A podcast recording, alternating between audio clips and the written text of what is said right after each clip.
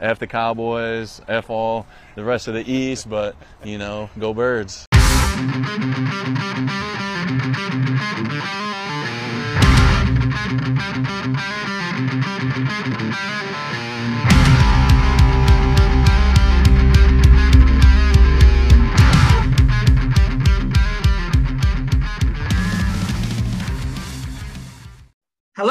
Welcome to another episode of Next Man And it feels really good to be saying that again for a number of reasons. One, well, you've just heard from Dallas Nutter, Dallas sucks. And two, it's game week, baby.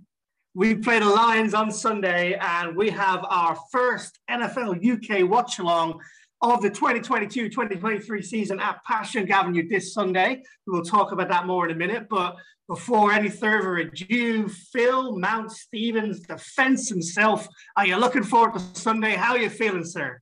Um, oh, buzzing! It's going to be really good. I mean, I missed out on the the Jets one that you did last year, but that was more of a sort of you know getting. We were sort of still getting to grips with sort of getting the fan base together. We've sort of taken over the British and Irish Eagles. We've been sending out memberships, getting discounts at Passyunk Avenue for your for your food and your drink, and then um, properly planning a couple this season. First one just happens to be the first game of the season, so the anticipation is like properly there now, and it we're all sort of it's game game week, first game week of the year. Plus, we're all going to be in a bar together, getting absolutely slaughtered on Pabst Blue Ribbon and Philly cheesesteaks. Uh, I can't wait. Um, yeah, no, it's going to be absolutely incredible. And uh, we'll have the British and Irish Eagles flag there. Uh, we've got about 25 people who are going to be joining us on the day so far, probably a few more between now and Sunday uh, for the watch along. And then, um, yeah, I reckon, you know, by the time game game kicks off, we'll get some more Eagles fans from, from down the bottom, bring them up to a nice VIP area. If you're listening in and you haven't messaged us about coming to the watch along on Sunday, what the hell are you doing? Get involved, come see us. Let's go enjoy the Lions victory on Sunday together because that's what it's going to be, my friends. A victory for our birds. Mick, how are you feeling? You looking forward to it? Are you sad you're not going to be with us on Sunday? Uh, yeah, rub the salt into the wind because I wouldn't be there. But um, you know, we'll have another watch along. We'll have one um, north of the border for our Scottish contingent. We have a quite a strong Scottish contingent now in that group yeah. chat and pretty vocal guys. And I'm looking forward to getting together with those guys um, further into the season. We'll have a good drink along, as I'm sure you guys will down um, down south. So um, no, I, am actually really gutted that I can't make this event, but you know there'll be future events. Of course, we'll be, we'll be doing this for, for a long time yet. Just looking forward to you guys hoisting the, the British and Irish Eagles flag down Passyunk, having a good time. You, you know it, you know it. I mean, what I'm particularly looking forward to is I'm going to ask all Eagles fans when we get there, like, how long into the evening will it be before Phil is incoherently singing "Fly Eagles Fly" the entire song to anyone that will listen to him. I'm going to give him like I'm not even sure he's going to make kickoff. That, that that's me. What about you, Nick? no, is this a, is this a reference to when we went and watched the London games last year? It is correct. I yeah. was singing I was singing the Eagles flight song um, outside uh, a, a train, train station. Yeah, I can't even remember which one. Um, I was pretty, it's pretty far gone, but um, yeah, it killed the time till the train arrived. So gave you some entertainment. It did. Maybe we'll have to release that video on our social media in the next few days just to get everyone hyped up for Sunday. I've definitely got it in my phone somewhere for us to uh, for us to dig out and show to the fans. But listen, uh, just by way of an introduction and the agenda today, we've got a really exciting podcast for you all listening in. And uh, we're going to touch on a, a few uh, housekeeping things first uh, roster moves that the Eagles have made since the last time we podcast two weeks ago. Uh, we'll talk about some practice squad moves which have actually happened today. With Eagles, they are they are they have trained today. Injury report isn't out just yet, as we see here at 8:43 p.m. on Wednesday evening in the UK. Um, but we do have some information on who practiced today. There's a few other things to note um, that have been going on in Eagles camp, in Eagles camp over the last few days, which we're going to touch on. We have a question from ESP, which I'm hyper aware I said in the last podcast we would get to, and we never got to. So we're going to make sure that we get that today. And if that wasn't enough, we are going to be well. We're going to be welcoming Roar of the Lions, the UK Lions podcast, onto our show halfway through. We're going to be talking about the game on Sunday important matchups, the season ahead for the Lions and the Eagles, how they feel. We're going to watch it. Anything you can imagine to do with the Lions on Sunday we're going to be getting through. And the predictions are back, baby.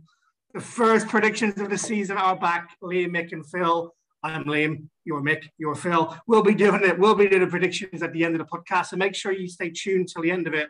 And I'm going to ask you both a favor between now and the end. We need to think of some kind of award or some kind of forfeit for the winner and the loser uh, of our predictions this season. So Yeah, we, can, um, we can bake the, the charity into that, I'm sure. Some we could make sort the of charity for that. That's a good. i- Okay, that's a good idea. That's a very good idea. The loser Charity- will donate to charitable charity forfeit. Yeah.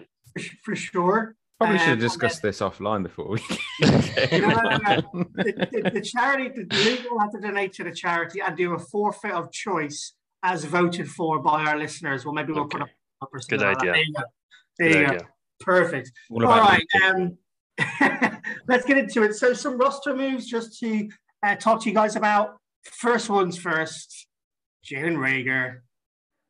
He's gone, lads. He's gone. Phil, how do you feel about Jalen Reagor not only leaving the Eagles? We'll get into the trade deal in a second, but going to join Justin Jefferson at the Minnesota Vikings. you, you couldn't have made it up, could you? I think it, it's very serendipitous in this in this aspect that he's gone to the play alongside if he makes the team.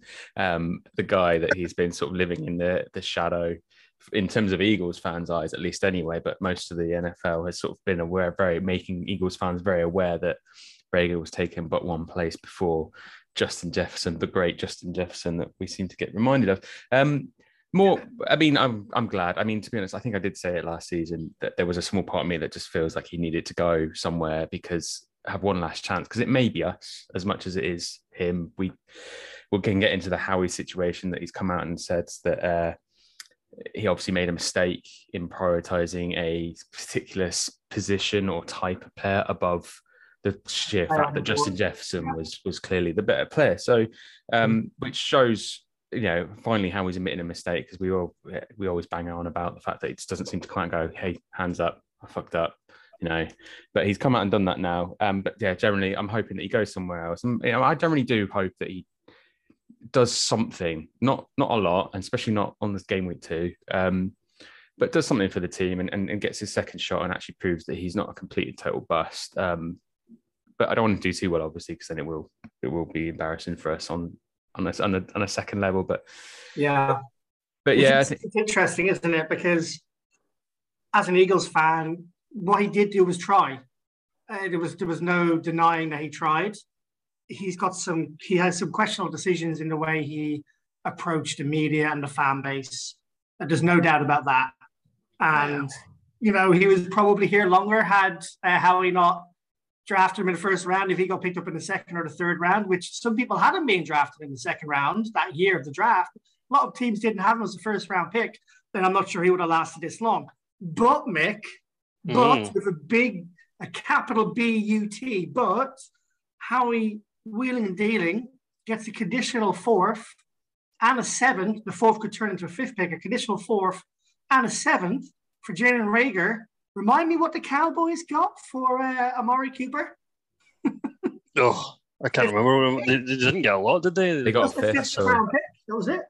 fifth round pick. This, I Um, don't know how he does it. I, I honestly, I, I just don't get it. Um, how he seems to fleece these teams. He's had an absolutely incredible off season. Um, just going around the league and you know, it's like, um, who am I going to fleece today? Just looking at his phone, tapping his fingers beside it. I mean, But- considering that he like how he gets voted as like the worst GM to deal with by all agents in football, the He fact did that it he still manages to get this kind of capital for Wentz, for Reagor, for all these other players that he seems to just manage to shift, it's just it just baffles me. Sorry, Mick. No, it's fine. I was, I think I was, I was about to sing a song. But Maybe we'll have to get you to do a Harry Rose poem or song this year. But break, um, in, break into song because Reagor has left. I think it would probably be like so long farewell auf Wiedersehen goodbye. yeah, Good riddance. I feel I. I feel bad actually picking on him now that he's left the Eagles. It, it feels like you're, you're sort of picking on the guy that's the last picked for the football team. You know, sitting on the bench, and it's you're like, oh, look at him You sitting there, just sitting there. comes from? What's that? Was that is that was that you at school? Is that where this uh, this comes from? You yeah, thought- I was always picked last at everything. I'm just I am the opposite of an athlete. Maybe in eating competition, I could I could probably compete, but um, not much else. But yeah, I mean, it was, it was quite funny actually seeing on social media Vikings fans trying to justify Jalen Reagor looking at his college tape and like, oh, getting excited and stuff. And Yeah. I mean, who knows? Stranger things have happened in the NFL, but I don't see. I mean, he could put sticky gloves on, and that might help. You know, might help him catch the ball and not drop it too often. Uh, he's got pace to burn. That, that hasn't left. Um, that hasn't left him.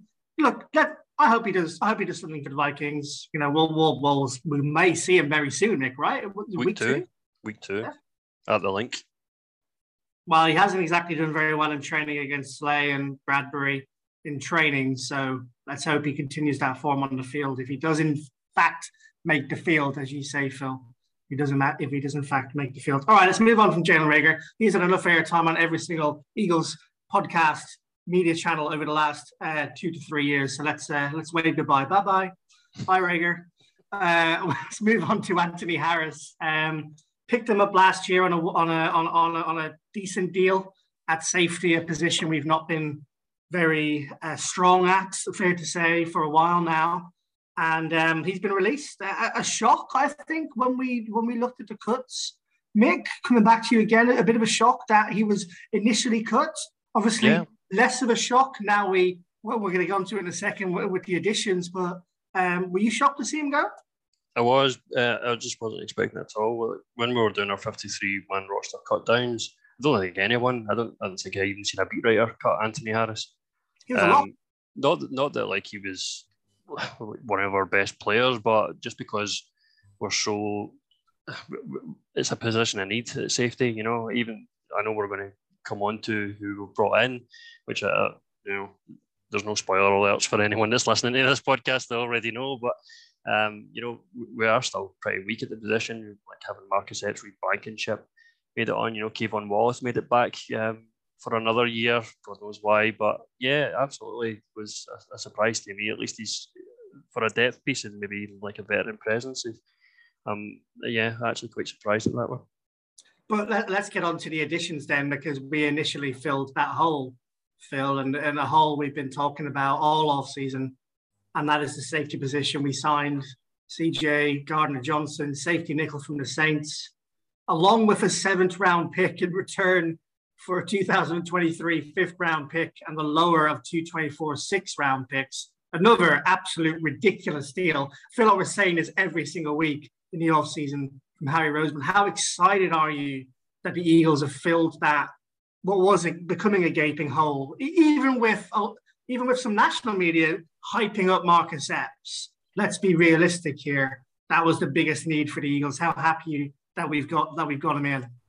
Oh well, it's it's like you said, we've been crying out for for that position. Every every every sort of opinion on on the the additions that we made so far the season was always met with the yeah, but our safety uh, position is still an area of weakness. Is are we going to do anything for it? And it didn't seem like anything was going to happen. Um, the Harris drop does sort of taint it slightly for me because it felt very much like two steps forward, one step back. It's like, yeah, you, you made a significant addition, and and I think he's going to be great. There's also the the question about the fact that he's not played much safety um, in the NFL, and you know the- how he seems to be confident that he can transition across fairly easily. He's come in as a safety. The Eagles have said he's going to be a yeah, safety. so they've, they've, yeah, but they've come in at it, but he's not. It's almost like we're we're signing a um, a nickel corner as a safety, um, predominantly as a safety. Um, hopefully, this isn't Jalen Reagor part two, trying to be clever, and he's learned his mistakes, and this is a genuine, genuine sort of uh, intent to, to bring a player in of his quality, change him over, and it'd be an absolute masterstroke. Who would have thought of bringing this guy in? uh, Mhm. you know, a- as a safety rather than his natural, well, not natural position, his his his consi- his recent position for the Yeah. Saints as as as a as a cornerback. Um, so yeah, it's sort of. I'm happy, really happy. I like the guy. He's got the attitude. He's got the the, the persona already. He's already taking the mick out of James Bradberry in, in training, saying how bold he is. If you haven't seen the video, um, I haven't seen that video, but I mean, he- was only very yeah, it's a very short one. It's just um yeah, he's just sort of like I said, he's bold. He is really bold. It's just like you you are still new on this team, man. I know James Bradberry is also new, but yeah. But I think you obviously they mean they mean it. They mean it well, and they obviously show. He has no inhibitions, does he? I mean, you look No. at the way he just sat there. He's going to fit right in. looking up at like Tom Brady, making Tom Brady smile. Uh, he- you know, he had the, the the, the two people punch him in a game um because he's obviously going to wind them up. There was the Michael Thomas thing with his teammate. Uh, this guy is built for Philadelphia. Like he's Yeah. ready made for Philly. Yeah, so hopefully he comes in and, and it is that that that final missing piece. And and I and yeah, I do feel sorry for Harris because I don't think he's done a bad job. He's, I think he's been here for two seasons now, isn't it? I think he was Is it two seasons? yeah two single year contract. I think he came in and then he was re-signed um, uh, last year, but and he didn't do a terrible job. But obviously, we, you know, we wouldn't be talking about the safety position as an issue if, if if there wasn't a need there. But it does feel very much like two steps forward, one step back. But hopefully, he's a he's a three step forward kind of guy. I like that three step forward kind of guy. Do you think uh, Mick the, the performance that Reed Blankenship had in the off season um, contributed to the fact that they were okay letting Harris go with Epps, um, CJ, and, and Blankenship? Obviously, you got K'Von Wallace, who was a, uh third or fourth, he was a fourth round uh, draft pickup. Um, and obviously, Javi wants to see make sure he, he he's, he's not terrible before he lets another uh, relatively high pick go. Do, do you think Blankenship's performance was part of the reason to, to let Harris go? Well, I mean, it must have played some sort of part. That he's, like he's been doing well in joint practices, and he, he played in all the, the preseason games, and he made quite a lot of plays. I know we were sticking out, you know, second teamers and top teamers. We got beaten up by the Dolphins a bit, but um, Reed Blankenship seemed to stand out in a lot of those games. Um, but you know, you know, you see, we're still a UDFA at the end of the day, and it's, he's he's a decent depth piece at this point. But I mean, like if, if we are counting on this guy to be a starter if someone goes down, that's a concern.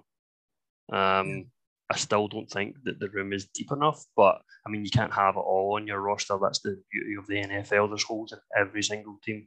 Ours happens to be safety. We brought in CJGJ, um, which is a mouthful to say. Um, It is. is, let's come up with a different nickname. Can we just give him Shagger since Alex Singleton's gone? I tell you, I tell you what. Let's anoint him on the podcast. CJ Gardner Johnson shall now and ever forth be called Shagger. Right, he's now called Shagger. So Shagger, um, the only concern I've got with him just now is him learning the scheme in such a short time period before the season starts. The season's coming thick and fast. Like I said, we've got the game coming up on Sunday. He's really just joined the squad, and um, we'll see how fast he picks up Gannon's defense. Yeah, and, and Gannon's defense is an important thing to mention when we talk about the nickel and safety. Kind of plays the two uh, roles, you know, very cross skills roles. He sees them as. We got um, jo- Joby and Scott as well to factor in who can who can play across the cornerback and, and safety position. So Yeah, well, it Not- gives us more flexibility to play in Yeah. you know, the, the sort of nickel and dime packages that it, it will keep um, keep offenses guessing. You know, that I think that's that's pretty much the whole idea of our defense this season is just keep the offenses guessing with the amount of different packages that we can provide on the line with its three man fronts, four man fronts, and you know it's um it's sort of limitless by the, the personnel that we've brought in. It's it's looking pretty good. So hopefully, hopefully, Jonathan Gannon can do something this season defensively. We'll see. I, hope I hope that's the case as well for both our sake, Eagles' sake, and Jonathan Gannon's sake for any future jobs he wishes to have in the National Football League. Uh, let's bring let, us talk about the second player who's joined the squad. Um, polarizing opinions on Trey Sermon since he's joined the Eagles. He was an absolute stud at college. I'll, I'll let you talk about that in a, in a minute, Mick he, came, he he he was only drafted last year by San Francisco in the 88 pick overall. He was the third running back on the roster when he came in, behind Mo, behind Mostert and Elijah Mitchell. He didn't really do much. He, he had a fluttering start to his, or stuttering start, I should say, to his NFL career. 160 odd yards and uh, one one NFL touchdown in the games that he played.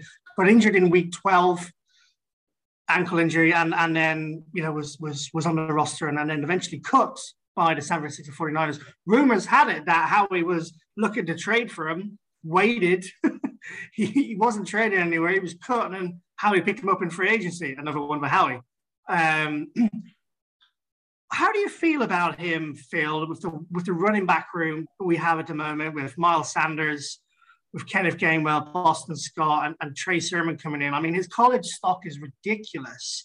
But there's got to be a reason a, a, team like the 49ers who are well ran, who are well, well run, sound like Jonathan Watts here, they're a well run um, team at the 49ers. And for them to let someone like him go a year after they've drafted and put so much value in his in his draft in his draft capital. Like, a concern is more at play here that we don't know about for Trey, or are you really excited to see what he, what he could potentially do for the Birds?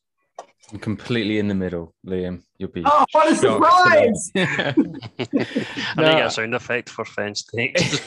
Just a creaking fence. um, no, I mean, I, I remember, you know, going into the last season thinking like Trey Sermon seemed like a, there was a lot of high stock, sort of fancy wise, for people sort of taking him quite early on because it was quite hype for, for a player like that to to sink so so low to be just left wavered and picked up. Um, for us is great. I think yeah, there's very little downside. Um, potentially huge upside. So for the potential side of things, I'm, I'm well on board. I didn't think, you know, something like that would happen. You know, are the 49ers fools for for letting him go for nothing, or do they know something? You you know, you hit the nail on the head. That that's essentially where it divides opinions.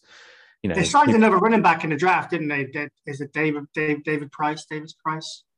Um, uh, they signed him in the third, fourth yeah. Um, yeah, so the, and I think they are potentially stacked, and with the the Deebo Samuel hybrid stuff from last season, maybe they just couldn't justify keeping him on, on the roster. But for whatever reason, he's he's, he's ours now. So uh, from my perspective, it's, it's, all the best for him, and I hope he does because you know our running back room has been sort of like with the Sanders uncertainty. Gainwell, can he step up? Scott's great and all, but he's not he's not there all the time. He's just that guy. He's just always reliable. He's, but he's not the guy who's going to be your lead back at any point you know, there's every chance that someone comes in and, and, and blows out the water, or he, or he just becomes another piece to the, the running back committee that um, Coach Singletary's going to be operating with this season. I wonder whether, just on that point, I wonder whether Sirianni and Howie are looking at Sermon. They've seen what Gainwell's done, and I, I don't think Gainwell's ever going to step up to be a running back one. That's my that's my opinion. I don't think he'll ever be a, a running back one for Eagles. I might eat my words, but I, I don't think he will be. I wonder if they see Sermon as kind of a you know boomer bust play here, so if Sanders goes down injured again, or they don't want to pay Sanders after his after this final year because he's in a he's in a contract year, and Sermon plays relatively well and can be explosive, maybe maybe the long term ploy could be Trey Sermon taking over that role um, as your explosive three down, you know, running running back. I think for being so confident the Gainwell can't be that guy, you seem supremely confident that Sermon could be. I think that's a little bit of an. Oh, I don't. I, I, maybe maybe that's that's come across um, not the way I intended. I really don't. I'm not confident Sermon can be that guy. I think it's very much boom or bust. Mm. I'm actually more on the. I'm actually more on the bust side of things for Sermon than I am the boom. It's low um, risk, isn't it? I mean, uh, yeah.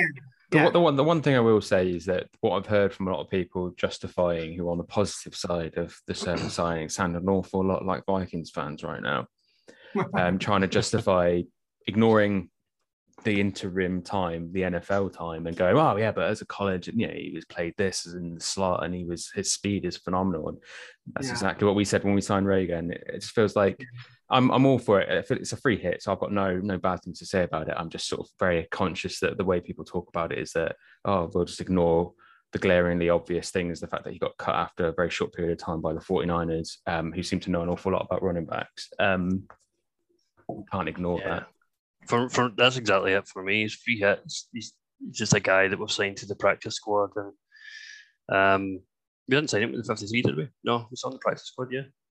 Trey Sermon. No, he's on the fifty three. Was he? All right. Okay, we carried him. Um, but again, it's, it's just a, a, young guy who's who's cheap.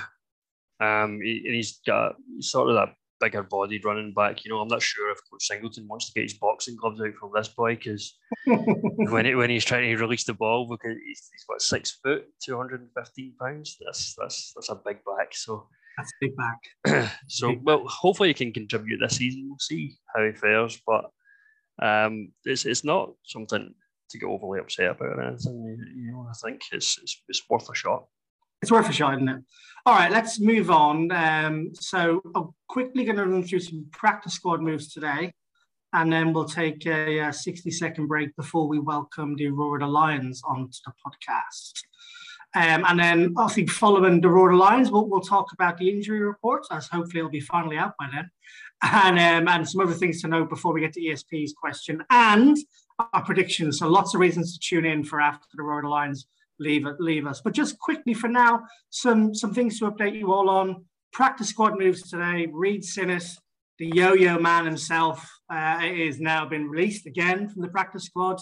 As has as had the recently added running back Michael Perrin. He has also been released. And in our, you know, how much we read into these practice practice squad signings at this stage of the season, I'm not too sure, but there seems to have been some hype around uh, Auden Tate uh, previously with the Bengals and the Falcons.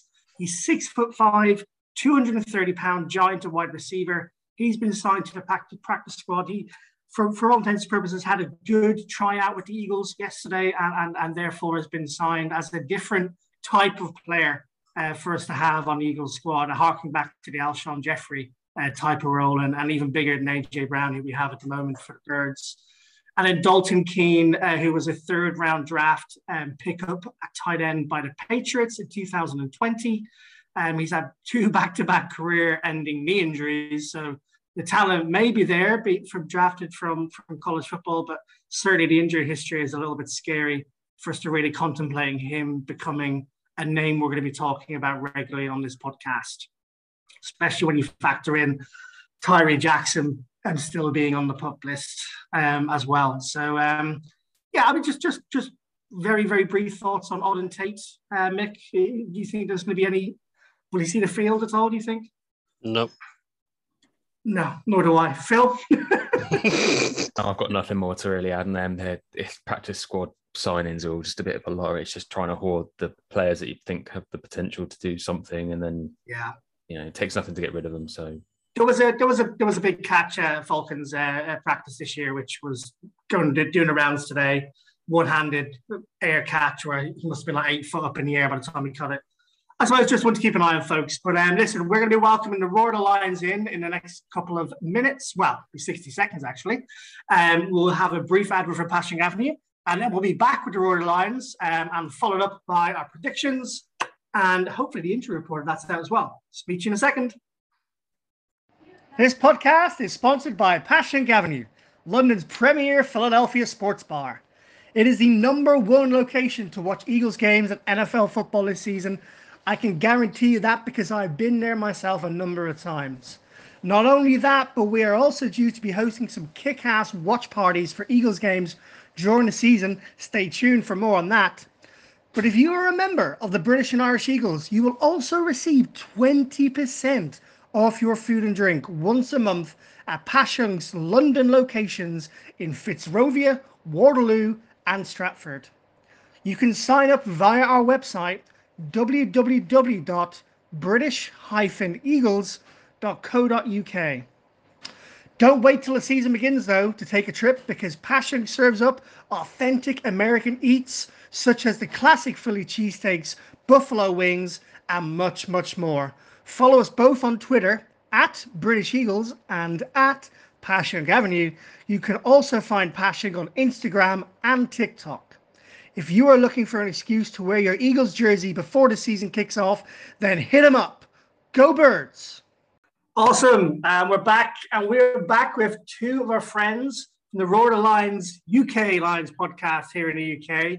Matthew, I would ask you how you are, but I've just been informed you're a Liverpool fan and you're currently losing, losing 4 0 to Napoli at the moment. So, other than that, how are you feeling, buddy? 4 1 now, so I'm better. I'm all good. Um, yeah, yeah, not too bad. Can't wait for football to begin. As time of recording, we're, what are we, four days away? I kept five days away for us. Cannot wait for it to kick off. Yeah, I feel it. Steve, how you doing, buddy? Looking forward to it? Yeah, absolutely. I mean, I think um, me and Matt were just chatting, and the Bills against the Rams, just for any neutral, is like a really good game to kind of just whet the appetite for Sunday. Um, yeah. But yeah, we're we're really up for the Lions this season. Obviously, Hard Knocks has been a bit of a gateway drug for us, and um, yeah, we're ready. What a perfect question, Phil. You sent this question through to me to kick this podcast off because you just mentioned Hard Knocks. And uh, Phil sent me this question earlier on today, and I was like, that, that's a good question. Uh, so, so Phil, do you, do you want to take your question away? question centered um, specifically around hard knocks like because um, i you know uh, i've watched all of them now and it, dan Campbell's infectious the team looks really good um, the couple of key players are sort of obviously looking impressive um, it was saying do you think that the hard knocks um, show for you guys this year has positively or, or negatively impacted the expectations and the evaluation of the team heading into 2022? So, sort of, has it is it inflated sort of realistic expectations, or is it sort of served to provide sort of substance to to why you guys believe that you guys are going to be better this year? Do you want to take it, Steve? Yeah, I mean, I think um, I think from the Lions fans' point of view, we were already pretty much bought into MCDC as we we call him before um you know before Hard Knocks. From the the whole bite your kneecaps press conference, which you know although was a little bit embarrassing because I think he was just kind of so hyper. Um, you know when when you've got a coach that is just mangling the metaphors on a daily basis, you know. Um, I think one of my favorites was um, "We're going to tread water as long as it takes to fucking bury you." Um, which you know we're we're still pondering the meaning of. But you know, he's like literally a walking renter quote, and but at the same time, not in a kind of crap '90s football manager kind of way. But you can see from Hard Knocks, and you can see from the kind of media sessions how much the players respect him, and you you know you can see from how we fought, even when we were 0 and 8 last season. Um, we never really gave up. There was probably the Eagles game we kind of gave up, but I'm sure we'll come on to that in a bit. But... You, may, you may come on to that in a bit. You never know. so, so I think from a from a Lions fans' point of view, we're already well bought into Dan Campbell. Um, I, I, I think there will be very rapidly this season um, if things start to go badly.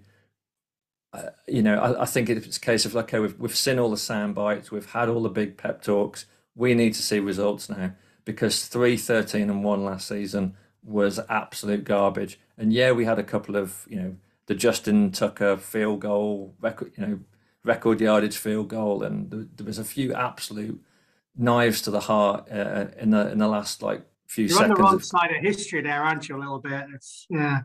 But yeah, we we want to see results now, and we we want to see, you know, I think a a winning season, or you know, I, I think I've predicted eight and nine this season and and I think that has to be the kind of the goal. Uh, if we have same again, doesn't matter how funny he is on Hard Knocks, it's not going to be good.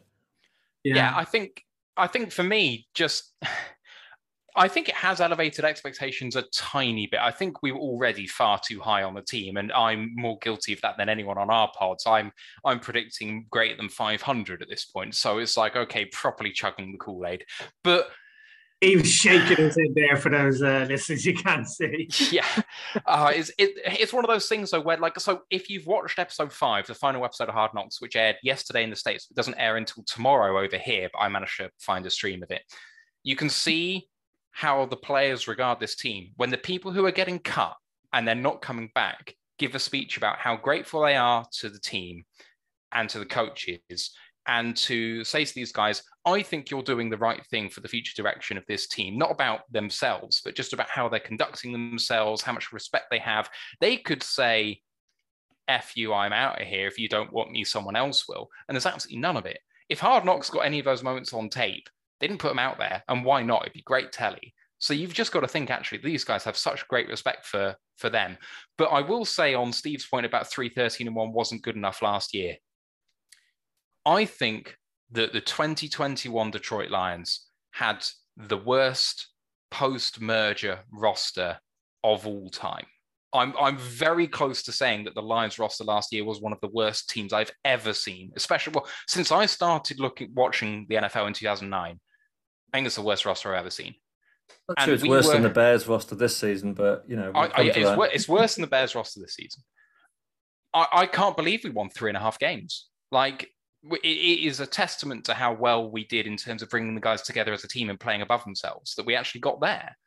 And I'm quite I'm quite surprised at that because I, from my perspective, I feel like only three games, like um, Steve mentioned, you got unlucky, or not unlucky, but you were just narrowly beaten at the post, like really sort of fine margin sort of stuff. Like those those losses could have been wins so easily. I mean, the longest field goal for, I mean, Yeah. you can't you can't even walk away from that going. You just literally got to go. Well, there's nothing, nothing more we could have done. Well, I suppose maybe you know be have a better squad, play better generally, but and not Hmm. be in that position in the first place. But but to to, But- to go at that, is, yeah, you- go ahead. You, you have a look at how many UDFAs we had not only make the team but start, and you have a look at the squad and you say, okay, these guys will be good depth players. Where's the superstars? There's like last year there was no one, not really. Okay, who was our starting wide receiver one? It was it was Kalif Raymond. He's he's wide receiver six this year. Like that's where we're at as a team. You know that it was it was woeful. And don't forget, Jared Goff was awful for 10 weeks, like really, really bad. And I'm sure we'll get onto Goff later, but really bad team, outperformed expectations last year. No reason why we can't do it again. So Yeah. expectations are much higher. Yeah, yeah, you no, say, you Yeah. say that get onto that later.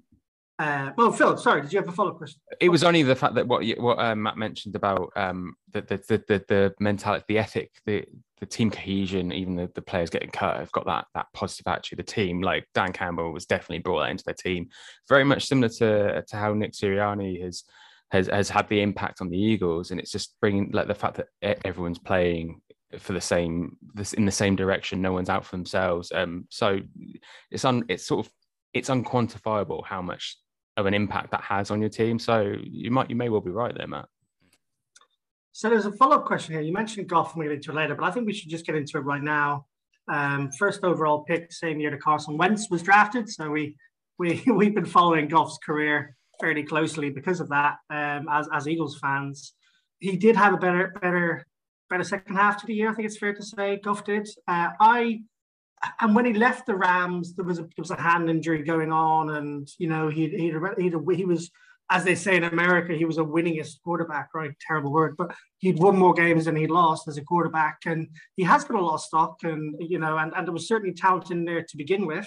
We know he has limitations, uh, but looking into the 2023 season, Steve, um, uh, what does Goff need to do to be the starter in 2023, given the huge talent in the quarterback draft class um, projected for next year?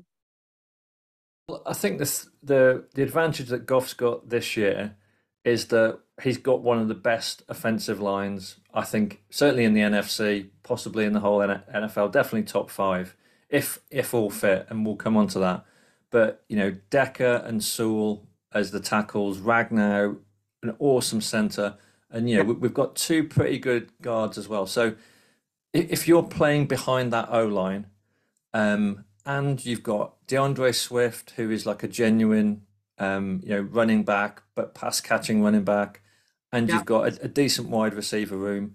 There's absolutely no reason why he can't succeed. Last season, that O line, the five starters never played a single snap, all on the field at the same time. It was chaos, um, and you could see Goff was rattled. Goff's one of those quarterbacks like Kirk Cousins. You do not want pressure on him because he, you know, he falls to pieces very, very quickly. And again, you look back at his Rams career, rookie year all over the place. And then I think 2017, 2018, he was pretty good quarterback for the Rams. It, PFF grades were good um, because he had a pretty solid O line, um, you know, to, to work behind. So I think for Goff to get the starting job next season, he just has to maximize all of those weapons at his disposal now. He's got, you know, a solid running game we- he should have. Um, and Amon St. Brown as a wide receiver has been, was an absolute breakout last season. I think a fourth round pick, Mac, fifth round pick. Um, Yeah, and, four. and, and just absolutely transformed from about week four or five, just switched on and, you know, was such a good player. And now we've got Chark from the Jags, Jameson Williams when he's fit, Josh Reynolds from the Rams as well. So there's plenty of weapons there. And, you know, I, we've all You talked about. like- mentioned, you haven't even mentioned TJ Hockenson either at tight Uh, end, right? Yeah, absolutely. But you know, we, we've all talked about like preseason warriors and you know how good people look in August. Goff has looked really good in camp, so you know, it's his it's his to fuck up really. I like that. I like that. but you, you talked about you mentioned Chark there, and really interesting for me because he's still only 25 years old. 2019, he had um, nearly a thousand yards and eight and eight touchdowns in, in 2019, and he, he he regressed the year after and didn't play many many games or snaps at all for the Jags last year.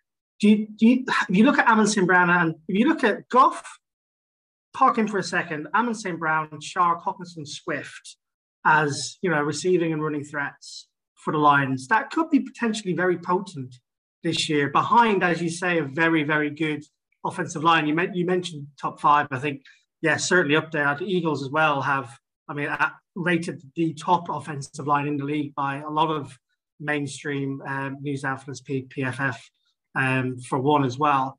And I saw Amon St. Brown on uh, Good Morning Football not too long ago, and very calm, very collected, um, not getting ahead of himself. He looks like an absolute. He looks like an absolute player for you guys. So brings me on to my next question, uh, and, and one that you've already kind of touched on, uh, Matthew, here as well, and Steve, you've touched on as well, and that's the, the project the projection for the Lions this year with everything going around Dan Campbell. You say over 500, Matthew. Is is is that realistic, buddy? I mean, I I, I like the Lions, and, I, have got a lot. I've got a lot of time for them. Do, do you think over 500 is is realistic for a team that are still building um, and and and and kind of a flip side to that, we've talked a lot about the offense. Like we haven't talked about the defense at all and how that defense affects your predictions for this year. What's realistic is really, really hard to gauge, right? Because I think what you've got to do is you've got to look at games that you think you must win or should win, games that you think you can't win or shouldn't win. And then mm-hmm. everything else is a sort of near 50-50 flip and you'll probably do like half of them. And i think there's i think there's maybe four games that i think that we should be winning. Like we're just better sides than those teams and and 90% of the time i would like us to be winning those games. And i think similarly there's maybe three games maybe four but let's say three that i kind of think we have pretty much no chance in. So you split them out. Let's say four i think we should win in three we shouldn't. Then you've got 10 remaining and let's say we split those, well, that gets you nine and eight.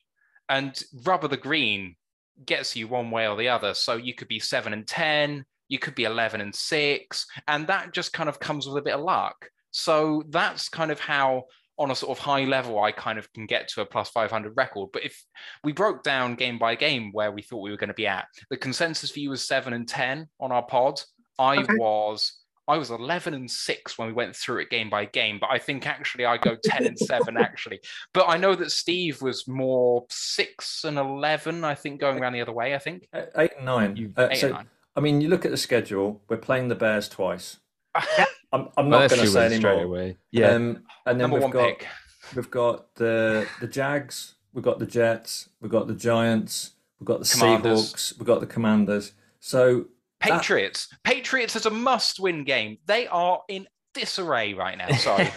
so just those teams alone, that's kind of, and, and that's why I picked. I, I've kind of picked us to beat all those teams, and I've picked us to lose against, you know, the Vikings, the Dolphins, and yeah, we, we, we're going to get absolutely humped by the Jags Bills on Thanksgiving. Jag, Jags and Seahawks don't don't seem like absolute dead certs just because of the unknown around Doug Pederson, what he's what he's brought, the people he's brought in to the franchise. He's a very good head coach. I think he'll get a lot more out of Trevor Lawrence this year. And the state that the Jags were in last year with their with their head coach, you, you can almost write off what happened last year for them. And the Seahawks, I know they've lost Russell Wilson, but they have a lot of weapons um, a wide receiver. I'm not saying you won't win those games, but I'm not. I'm not sure I'd put those as locks if I was looking at it. let Matt talk about the defense just just now, but I'll just make the point. The thing that the Lions defense is really bad against is a mobile quarterback that can escape the pocket and run. And I'm sure you guys are going to want to hear a bit more on that. And that's why I think teams like the Commanders this year and the Seahawks we should win those games because they just don't have that kind of threat. But it, you know, whenever we've got uh, one of those mobile quarterbacks, our defense easily comes apart. And what what would you say, Matt? Well, so last year and in previous years, we've struggled against the sort of mediocre pocket passer who shouldn't beat us. The Mitchell Trubisky's of the world seem to tear us apart, where where the mobile quarterbacks didn't. And then we we actually underwent a, a defensive change in this offseason where we went from a read and react system, which, you know, two gapping uh, off our defensive line, uh, which is fine. It's not very attacking. You're not getting very many tackles for a loss, but you hope to kind of get them in third and five situations or something. And we're now going into a penetrative, one gapping, go and get the quarterback situation. And that transition's been tough for us. So in the first game of preseason, with the starters out there, you saw the front four on the defensive line try and rush the pass for all of them and not worry about gaps or anything like that, not really keeping eyes on the running backs or anything like that, just trying to get off the quarterback. They'd vacate the pocket and the quarterback could just step through it. It was it was really woeful to watch. They kind of tightened up on that aspect in in games two and three. I'm not I'm not convinced that we're going to struggle against a mobile quarterback any more than a pocket passer. I think that our secondary has shown a propensity to be weak, especially over the middle. I think that's probably where we're going to target the Eagles as well. Um, tight ends, I think, are going to be really big. But yeah, mobile quarterbacks Hurts has the. We saw it last year. Hurts and Sanders just destroyed us. So that that's target number one. It's something we will struggle with because they're, bloody good at it. I don't think it's mobile quarterbacks in general. I think it's Hurts is one of the better ones at it. Yeah, I mean, we, we certainly agree. And you know, inside some of our podcasts recently, this this season for the Eagles, you know, anything less than a playoff win, potentially two playoff wins, and it will be seen as a failure for the the amount of talent that we have on this squad uh, for Hurts, Sirianni, and uh, certainly Jason Gannon, our defensive coordinator. Um, so yeah, I, I, it's interesting. The Eagles are a different team this year. Uh, you know, they they have a lot of passing weapons, uh, which they which they didn't have. Well, they had last year, but they've certainly strengthened. AJ Brown is just he makes he's a difference maker for any team in the National Football League. Um, good connection with Hurts in the off season. DeVonta Smith, who would have been you know top, would have been challenged by CB ones, will now be challenged by CB twos, and he had an incredible uh, rookie season. Dallas Goedert, uh, this will be his first season as tight end one for the Eagles after Zach Ertz left halfway through the season, and he he's pushing to be a top five tight end. Sanders is he was healthy on an injury report today for the first time in three weeks, so um, potentially he will be suiting up on on um, Sunday against you guys. We've got Gainwell and Boston Scott, and you've got Hurts' legs on the ground, and we've got one of the best O lines in football. So I think it will be difficult for you guys. Um, but with that in mind, what's the area you're you're most concerned about going into the weekend from a Lions perspective when you're stacked up against the Eagles offense, offensive line, and a better defense, to be fair, than we had last year, picking up Bradberry as quarterback two. And we just talked about it before you guys came on. Picking up CJ and safety was one of the biggest holes we had to fill. Jordan Davis uh, being drafted in the first round, picking up the, Kobe Dean, a linebacker in the third and picking up they're white as well. So our defense is stronger as well. But with all that in mind, and, and with your knowledge of the team for the Lions and where you are right now, what's your biggest area of concern? And and what's the what's the area you're most excited about seeing this Sunday? Um, I would say for me, the area I'm most excited about is I want to see what Aidan Hutchinson's like in terms of you know he's he's been the darling of of you know of August and, and practice. And you know he has absolutely lit it up. And you know Dan Campbell isn't one to gush praise but you know Hutchinson's absolutely put in the work at every practice session. I didn't realize like what a motor that guy's got on him, um, but I want to see him now. You know I'm, I'm super excited to see the Eagle, the Eagles have got one of the best O lines. So what can Hutchinson do? And is Hutchinson still going to be a factor? Because if he's bothering you, you guys, then it means that when we get to Seattle or Washington or the Bears, you know, he's going to be devastating. So for me, that's like my biggest area of excitement. Um, I think my biggest worry is I think you've got a really good secondary. Um, and I think first time in a long time. the first time I've ever heard that, I think. Yeah. but I think um, I, I, I think for Goff, um, this could be a bit of a baptism of fire because I think it's going to be one of the tougher secondaries that he's going to face, certainly in the first half, um, certainly until probably week nine when we get to Green Bay. Um, so if that goes badly, the wheels could come off very quickly because you know our our, our receiving corps is still gelling.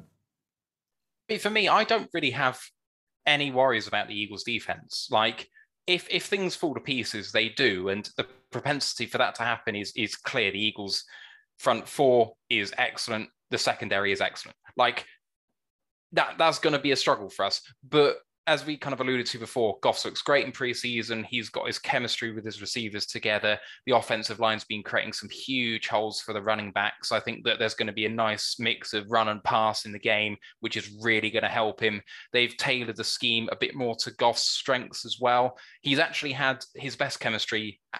It's probably not a shock when you think about it, but with Josh Reynolds, who's actually yeah. probably wide receiver three, but he, from his days at the Rams, that's Rams, kind of come together. Yeah. But you look at what Amon Ra did over the middle in the back half of last year, if he carries on in that sort of form in TJ and whatever. So like on offense, I'm not worried about it. That that will happen as it happens. We can't get any better there. What really worries me is Devonta Smith. I'm not worried about AJ Brown. AJ Brown, if he burns you, he burns you. But on the outside, we've actually not been terrible. But for the last few years, it's crossing routes over the middle of the field which has just been awful for us. Amani Oruwariye, who's our CB1, can't cover that route. He can't do it. Our, our slot cornerback has never really been good enough to do that. And actually, our starting guy from last year got cut in the in the cut down to 53. So hmm, don't know. We could be starting a rookie at slot, which will be interesting. Our seventh round pick. Um, right. So anyone coming over the middle, I mean, our linebackers can't cover either. So Smith is the big weapon for me in that in uh, and Goedert as well. Dallas Goedert. Those two are the ones who, if you guys are gonna wreck us, they'll be the two to watch. I think we need to um, we need to send this podcast to to Nick Sirianni and, and Shane Steichen and get them to say like this is where they're most worried. This is what you need to do, guys. Not saying we know not doing our bit for the team, the greater good. Um, but yeah, just sorry, quickly to touch on on what um, what Matt said. Um, I, I, I, like what you said. You, you say you're not worried. I, I know like what you mean by that is it you, you're almost in a way looking forward to the fact that like the Eagles are going to be a great acid test for the yeah. team that you feel like you've built and and it'll give you a it's better to find out where you are day one than it is to sort of be found out a fraud in week seven and and not know where to go from there right yeah yeah i guess kind of with strength on strength you're just gonna back your strength but you've got a strength on a weakness and that worries the hell out of me it hasn't gotten better for years we haven't invested it as a as a matter of course. Slot cornerback, linebacker, we've not really regarded as an important thing, which I think you guys also have felt for quite a long time. Suddenly they've invested in those positions, not so much of a worry anymore. But well, we'll, we'll, see, we'll see, we'll see. But you, you, you're you're dead right. Um, eh, we've we've finally invested in it. It's almost like our GM has taken a bit of a step this year to mature a little bit further and accept that some of the moves in the past haven't been the best. He's incredible at, at trading and, and picking up players in the off season. Drafting hasn't been his strongest point over the years. He's had a better year this year, and the offseason's been good. So it'll be interesting to see how that fares for the Eagles uh, this year. And I hope you guys do invest in as well. I mean, personally, I'm, I'm, I, I like the Lions.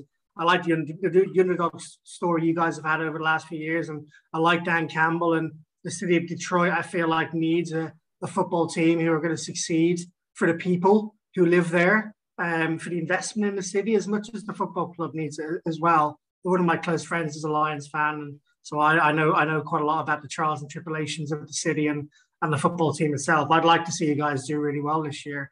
Um, just so long as you don't do too well against us this coming Sunday. I was going to say, I, I, hate the Lions until after Sunday. after Sunday.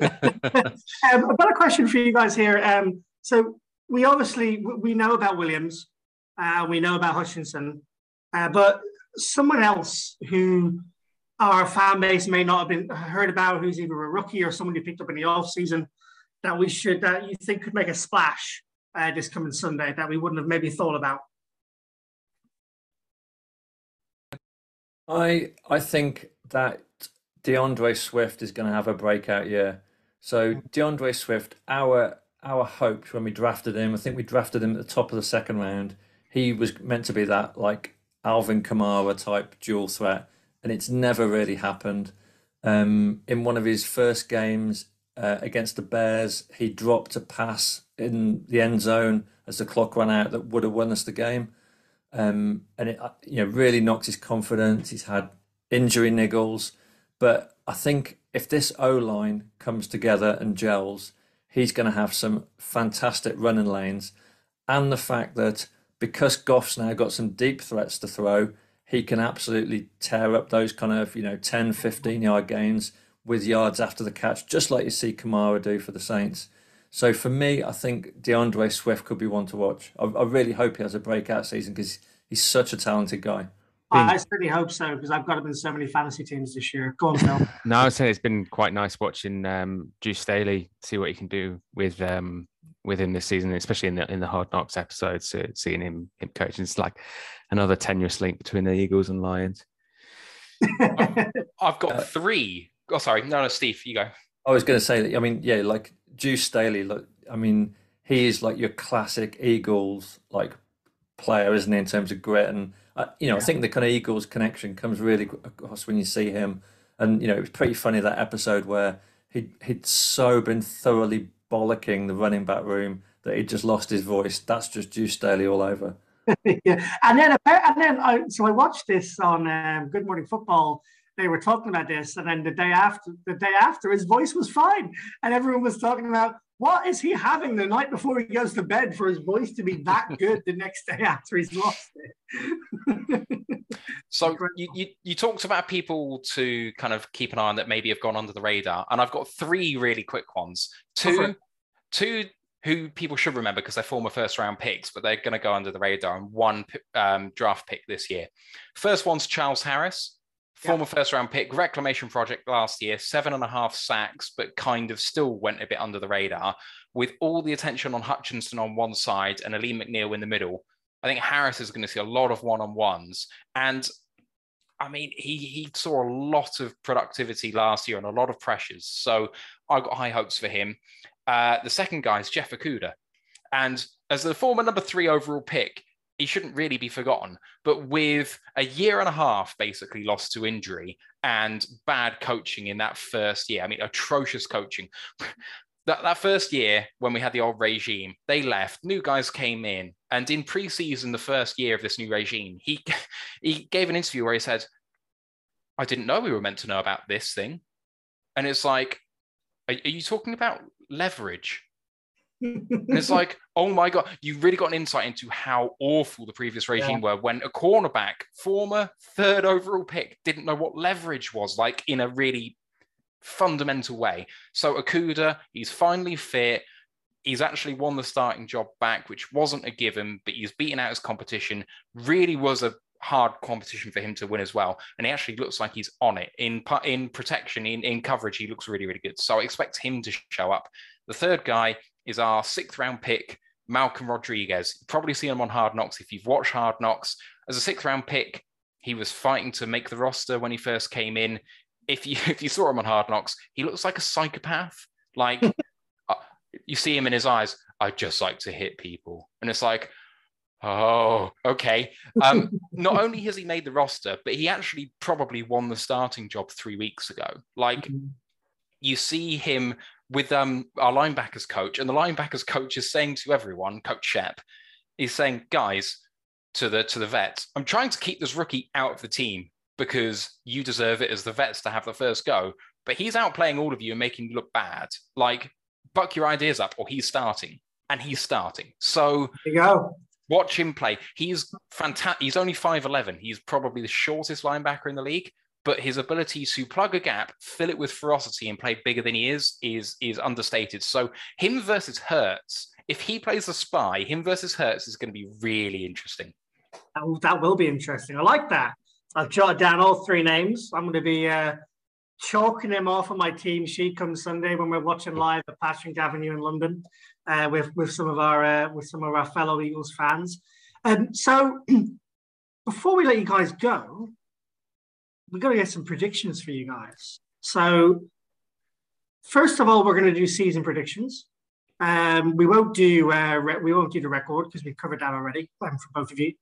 Um, but I want to get your MVP, your Rookie of the Year, and your surprise breakout Player of the Year. Steve, do you want to go first? MVP, Rookie of the Year, and surprise breakout Player of the Year. League wide, yeah. No, for the Lions. Okay. Um, so I think our MVP will be Aidan Hutchinson. Nice. Like I've I've seriously think that that boy is going to translate very quickly. Um, he yeah he looks lethal, and like I said, this is going to be an acid test this week coming up against your airline, but he, he looks like someone that's just going to absolutely tear it up. Um, That's your Rookie of the Year as well, Sword. yeah, ab- absolutely. Um, Your I- I- breakout, your breakout player. Um, I I think Tracy Walker. So Tracy Walker is third or fourth year safety, Matt. Is it? No, no, no. He's re-signed after the end of his rookie deal, isn't he now? So he's fifth year, I reckon. Fifth year. Um, Mm. he has never had any talent around him, um, but he's a fantastic player. Like puts in the work. He's one of those players that never quite gets into interceptions that you, you kind of like hope for. Um, you know, he's always like fingertips away. I think he's gonna really come through as, as a with with a bit more talent around him. So I'm going for Tracy Walker. Tracy Walker. We're looking forward to getting you guys on uh, next year. We can go through all these things and see how you guys fare against your predictions. Liam Yeah, likes to likes keep taking receipts. receipts. Yeah. I like I like receipts. Receipts are good. It does it to me as well. Don't think you're getting on. He does it. To, he keeps The amount of that- time, the amount of times I called out Mick's a six-win record he projected There- for us there last is. year.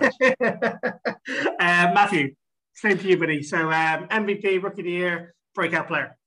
MVP is going to be Goff. Um, Oh, hello. yeah, yeah, I think so. I, I'm bullish on Goff. So one of the reasons why I'm actually projecting us to have a good the bottle of vodka that should be beside you that you've already finished before you Okay. said. So I, I I- I will preface it with this: I'm not a homer for for Jared Goff. Week either 10 or 11 during our bye week, which was quite late last year, I outright said that we should cut him in the bye week. Like it was so bad that I was like, Tim Boyle oh, just can't be worse than this. And Oh, don't- can. yeah, maybe he can. But so I was calling for him to be cut, and it, the transformation's been huge. He looks, he looks so different. Like it, the preseason last year translated to the actual season last year. Like he was awful, and then he was awful. This offseason, he's been really good, and he's actually got the receivers to back it up. So Goff is going to get the business done. Rookie of the year. Um, Steve kind of alluded to it already, but Aidan, you you can't look past that guy. I think ten sacks is is a low bar for him to to cross. I think he'll do better than that.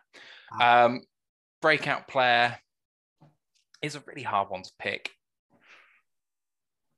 I kind of said it before. Jeff Okudah. Yeah, I think I think Okudah's going to be the one. Yeah, it's got to be. No, no. I I think Akuda will get you know five, four, or five picks, and just generally look kind of solid in coverage, and that will represent a really big year for him. Seventeen games fit. I'll take that. Nice. I like it. I like All right. the I like the Go on, Goff. Phil. No, it's not like the Goff M- MVP because I've I've had this sort of underlying theory, sort of you know, imagine being in his shoes, going from the Rams to the Lions last season, and also being on a bit of a like mental state, going down into a new team, and that it feels like this season. Um, especially with the off season, you can see it in the in, in maybe it is just a hard knock sort of uh, sort of crystal ball, sort of looking into it, going actually he he he looks a little happier. He looks like he's more settled. The team seems settled. Actually, feels like he has something to work with. Um, I have actually drafted Goff a couple of times in a few fantasy leagues because I generally think he's a very good um, late round, you know, quarterback pickup, and and and I think you might be right on that one. Do you know what I think will have helped him? I think Stafford winning the Super Bowl with the Rams because like that's such a comprehensive kind of ownership that Stafford's had at the Rams. Like there can't be any like debate, you know, is Stafford better than Goff? Which I think if if Stafford had, had had an okay season, I, th- I still think you know the whole Goff Stafford thing would be still being debated. But Stafford's won the Super Bowl with the Rams at his first try, and I think that will have just taken a lot of the pressure off him. You know, he doesn't really have anything to prove against like Stafford. You know, he it's almost like he's starting with a clean slate. I think the thing about Goff and the trade in general is just like I was actually listening to a podcast about this earlier. This was the best case scenario for Goff's exit from the Rams. Signed a massive contract with them, but they wanted rid of him. Sound familiar to any Eagles people? Yeah. Um, you know, so they wanted rid of him. And in that situation, quite often you find quarterbacks being traded to situations where they're either in a really big battle to be QB1 or they're going in as a backup somewhere. Goff True. literally went in a place where he was the unquestioned starter and he just got time to work on himself and kind of get out the other side of things. We had the trust in him to kind of sort himself out, and he's gone and done it. This was a perfect place for him, but he also looks like it was a humbling experience for him, and he's actually quite grateful. And I'm, I'm not sure whether Yeah. that plays into wins and losses, but he's all in as much as anyone can be with this staff. He's the one driving it as much as anyone else. He got no airtime at all in Hard Knocks, but you can tell behind the scenes he's kind of driving it a little bit.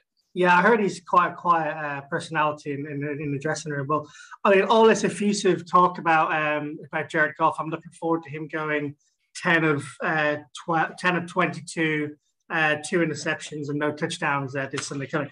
Uh, um, with, with that in mind, uh, Eagles podcast, we got to do that, guys. Come on. Um, you can you can do it to us tomorrow when we're on uh, Road Life podcast. Um, so um, predictions for this weekend. Uh, so first off, uh, predicted score line for the Eagles versus the Lions this weekend. I'll go 35 27 Eagles. Okay, Steve. 28 17 Eagles. Okay, two wins for the Birds. Now you guys can keep receipts if you beat us, and you can you can keep receipts as well. Um, player of the game. We'll go for the Lions because you guys are on. So player of the game for the Lions. Oh, that's rough given that prediction. Um, I mean, given that we actually score points, I'll say Amon-Ra St. Brown. Nice. Yeah, I think um, I think maybe like a bit of a surprise for DJ Chark. I think he'll catch a couple of long passes, some big gains. So yeah, I'm, I'm going with Chark for the. Yeah, I mean, unless you're a top three wide receiver against Darius Slay, um, they tend to they tend to put big big scores against Slay. Uh, the the second the, the wide receiver two tend tend to do well against the Eagles, so that's not a bad shout uh, for Chark. Um, and then outside the box predictions, so something that you wouldn't think might happen that might happen. A player you think you might score who wouldn't score. A you know a safety, something you think that might happen that's a bit outside the box for you guys. Oh, I do fancy a fumble for us in by a, a running back. I do fancy. So we haven't actually touched on it, but our, our right guard Halapoulivaati Vaitai has just gone on IR, and Ex Eagles player. Yeah, yeah. So he he's gone IR. He's out for the first four weeks, and we're trying to decide how we're going to replace him. One of the suggestions has been kicking Sewell into guard and putting our replacement tackle on, which is a mental idea and should not happen, but it's being seriously considered. Sewell took reps at guard today in practice, which Oh, is wow. really worrying. So whoever's playing at left end for you guys, so Brandon Graham, probably. You could have Brandon Graham, you could have Josh Webb, but we also picked up Haason Reddick in the off season, who's had okay, so 10 sacks in two seasons. let's see. Let's see. I reckon a Reddick scoop and score. All right, there you go. Reddick. excuse me. Love that. You hear it Wow. first. I, w- I was actually, honestly, I, I, I'm sort of blown away that you said they would move Sewell to guard and bring in a different tackle. The, the, the, oh. the, the chat from um, that I had sort of seen was that they would bring in Kramer um, and at right guard. Kramer Um, didn't even practice today, so Did he not? No. Well, see, see, the, these are the things that we need to find out that we, we wouldn't normally know. No, because Tommy Kramer is um, former Notre Dame player. Um, I'm a Notre Dame fan, so I got the privilege to watch Tommy um, through his um, college career, and he was uh, on a pretty good line back then. You know, it was uh, Eichenberg, Banks, um, Patterson, who's now the centre for Notre Dame. Um, Kramer and Hainsey was the, the the other who is now starting for the Bucs because they've had their own O line worries. Um, but you know, like obviously looking at close matchups for the Eagles against the Lions, we're looking to see, you know, where's the chink in the armor, where's the where's the chink in the armour of the Great Wall of Detroit, as you call your your offensive line? Um, and, and, you know that that's the sort of place where we're looking to try and penetrate in that interior, collapse the pocket, get to Goff because we know he can't scramble. You've said it yourselves, and, and you know that's where we're probably looking to get you know win, in the trenches, and that that's sort of a philosophy across the um, across the piece. That's how how he has been building our team and such. So it's, it's really actually interesting that you're, you're talking about bringing Sewell into that interior and bringing in a guard, but it's it's it's it's, it's maybe quite worrying actually, like for, for the some of the edge players that we've brought in this year, like having like me saying Haason Reddick on that edge is against someone. I mean, I don't even know who your backup right tackle is. Uh, he's a converted defensive end called Matt Nelson. He's um, a bit of a open door, shall we say, just kind of let you on through, which is fine. Our backup guard is apart from Kramer, who did really well in preseason, by the way. He's yeah, a Kramer's legit, a player, man. He's a player. If he's fit, he should start. The other guard is Logan Stenberg, who's a third year former third round pick and came in with high acclaim and has just been awful. And then the switch kind of went on for him on the second game of preseason this year, the first time he ever looked good. Don't know how he's made rosters up to this point. And game two and game three, he posted great PFF grades. He looked very solid. If he comes in, fine. I, I, am hopeful. That is a much better scenario than kicking in Sewell, but it looks like they're seriously considering it, which is just worrying. I don't know if Steve, you have any difference of opinion on that, but it's probably the biggest point in this game is what's going to happen at that position because if you can exploit that, it, it kind of throws all our plans out the window. We have our little. I can't see them. I can't see them moving. Sewell, that'd be mental. yeah, that's, that is that that that like when you say that, I was just like, hold on, what? but yeah, no, mean, Kramer can do a job in in, in the offensive line, I reckon. Wow. Can I ask a question for you guys? Of course you can. So every you know, like if you, if you look at the sort of um, the NFL cognoscenti, and they, they always pick the same teams, you know, for the Super Bowl. It's always the Packers, the Rams, you know, the, the same the Bucs. Uh, but then every year there's like one sort of you know sort of top ten team that is the kind of the, the kind of sort of themed pick, the kind of uh, the hype train. And like last year it was like the Broncos. It seemed to be like the kind of hype train, and that got derailed very quickly. But it seems that this year it's the Eagles. Like I heard Greg Rosenthal on around the NFL say that the Eagles were going to be like the number one seed in the NFC, which oh, was oh, I think they're going to be the number one seed in the NFC. I mean, how do you guys feel about that? Are you kind of like slightly nervous? What uh, do you, do you think that you've got? You, know, you you can sort of walk it and talk it. I think you're going to get three different answers from us here, uh, because you've got me. I'm a bit like I'm a bit like you, Matthew. I'm very positive, uh, sometimes over positive about about the Eagles' chances. Um, you got Phil. We call Phil the fence. He doesn't like to make too many takes. this podcast.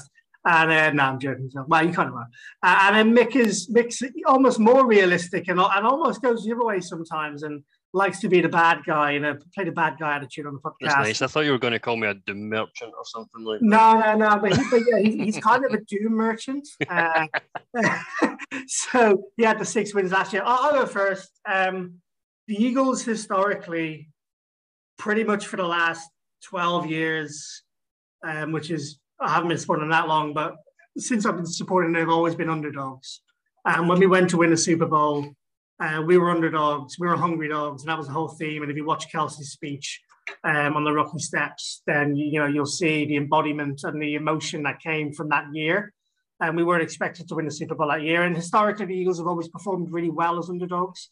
And anytime we've been favourites or been said in the national and local media to have a team that's expected to do very well, generally we haven't performed very well. This year feels a bit different with that. Um, for me, per, for me personally, a lot is going to ride on Jalen Hurts, a lot is going to ride on Nick Sirianni, and a lot is going to ride on Jonathan Gannon. They are the three pieces that this season is going to ride on. Injuries you can't bank for. You know, if we get curtailed with injuries, that is what it is, and you, you can kind of throw that season out the door almost. I think the Eagles, if Jalen progresses the way he's progressed every year since he left college, and continues on that trajectory and continues to display the same form he showed in preseason. I know it's preseason, right? I know it's oh July, August football, right? I, we know we know what that means. But I'm a believer in in, in training camps and in preseason and, and ma- matchups because you can show improvements in those than you have from previous years, and Jalen showed that. We have a better receiving corps, we have a better um, defense by a, a mile. We have more depth at nearly every position than we've had before, and we have, I mean, DeVonta Smith, Jalen Hurts, AJ Brown, Miles Sanders, offensive line, even Quez Watkins as the third wide receiver, and picking up Zach Pascal from the Colts as wide receiver four, who we haven't talked about, has had an incredible training camp so far.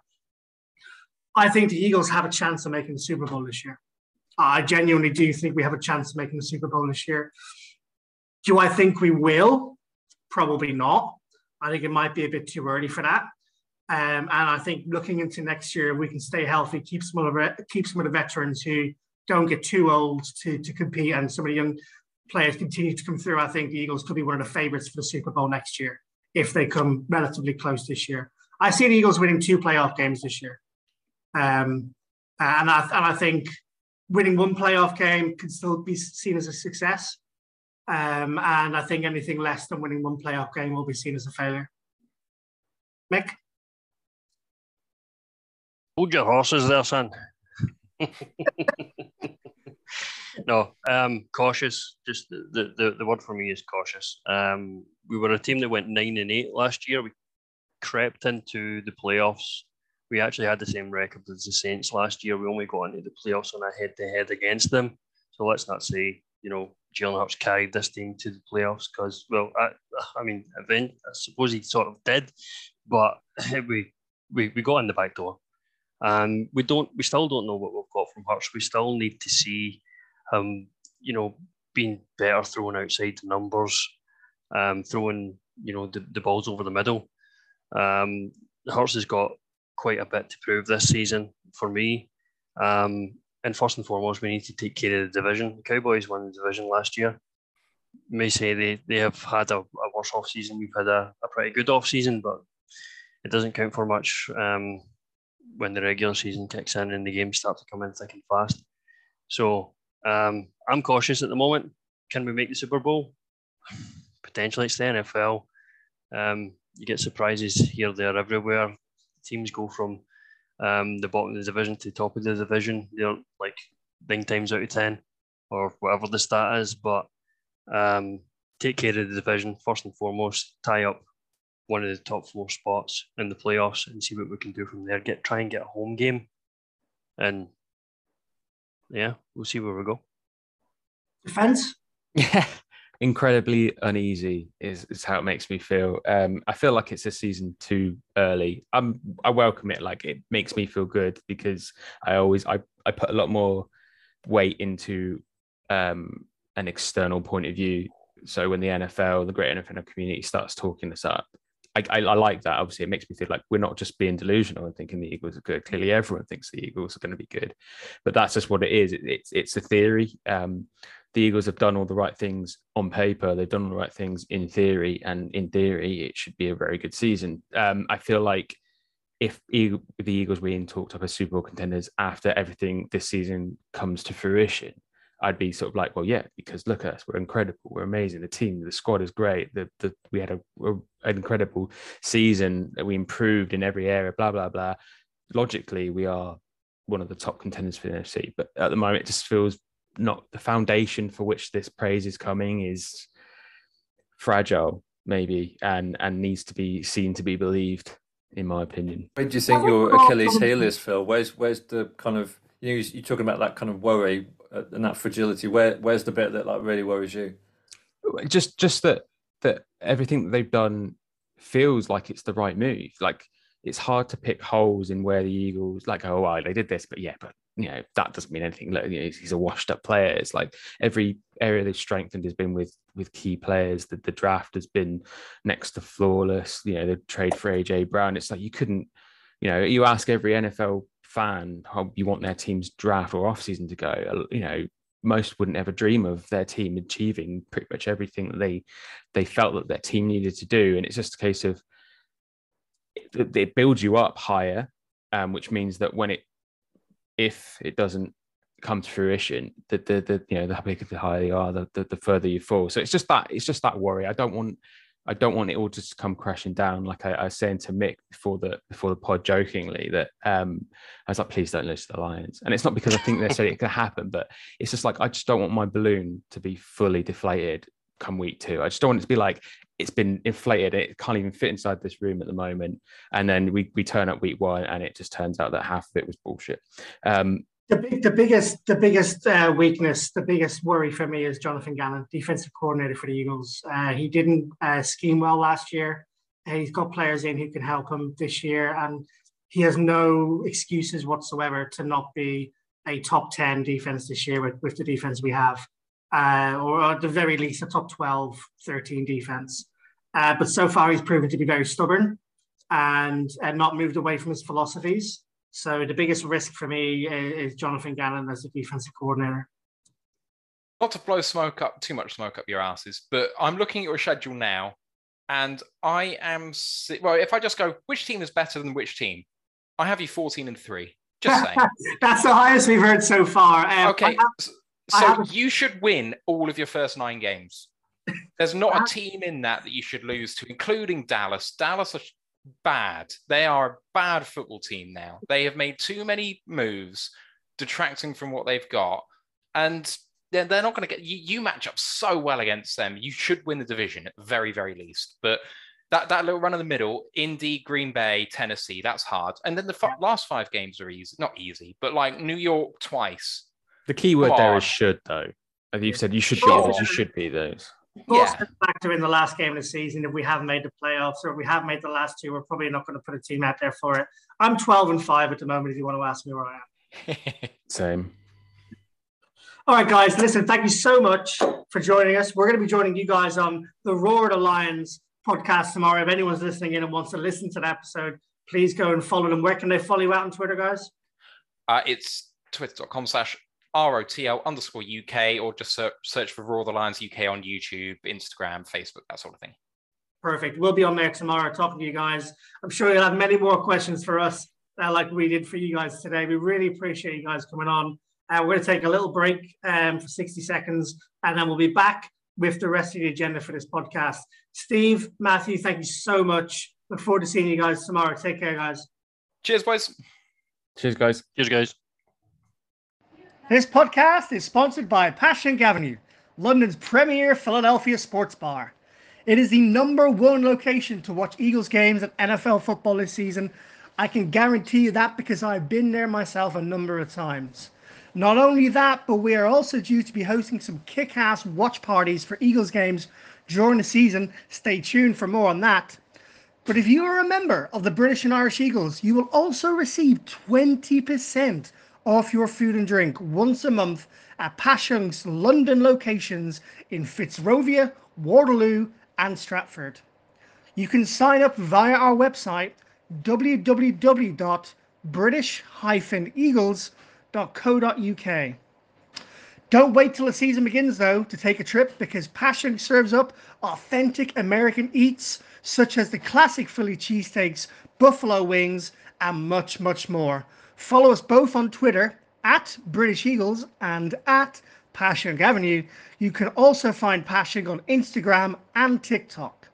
If you are looking for an excuse to wear your Eagles jersey before the season kicks off, then hit them up. Go Birds! Oh, that was good to have the Roar the Lions boys on, wasn't it, Phil?